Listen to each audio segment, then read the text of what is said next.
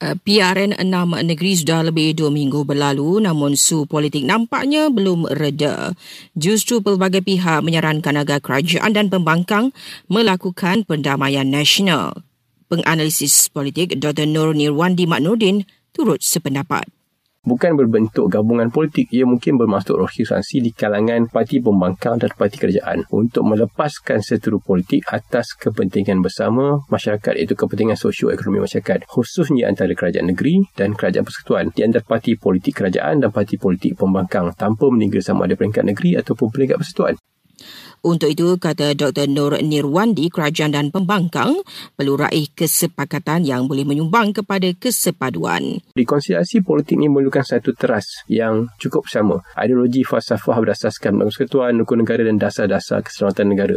Dan di sinilah sebenarnya tema rekonsiliasi politik itu masih kabur. Adakah rekonsiliasi itu berteraskan kerjasama kerajaan negeri dan kerajaan persekutuan? Adakah ia bertemakan antara kepartian ataupun ia bertemakan perkara yang tidak dapat diungkapkan sehingga hari ini. Berikut penjelasan lanjut beliau.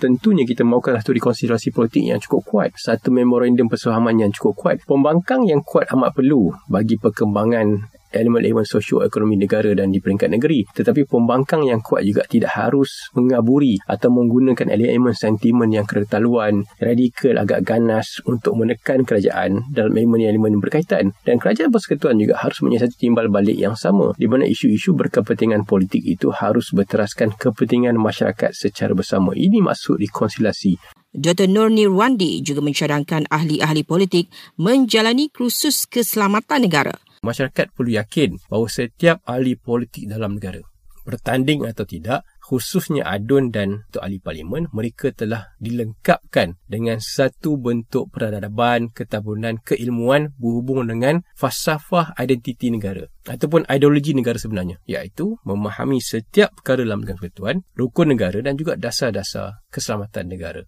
Penganalisis politik itu berkata ia perlu menjadi satu lesen kepada golongan tersebut untuk diangkat menjadi wakil rakyat Jelas beliau dengan cara itu ahli politik diharap akan memahami dan seterusnya dapat membina konsep perpaduan dalam masyarakat. Jadi apabila ini berlaku, masyarakat akan mula melihat ahli politik itu sebagai seorang yang akan mendukung pelayanan persekutuan dukung negara dan dasar kesatuan negara tanpa melihat kepada elemen kepartian. Kerana elemen kepartian itu penting untuk membentuk governance, membentuk kerajaan. Tetapi sebenarnya apa kita mahukan keyakinan masyarakat itu bahawa polarisasi ini tidak berlaku dan sikap prejudis ini tidak ada dan tidak boleh dipermainkan.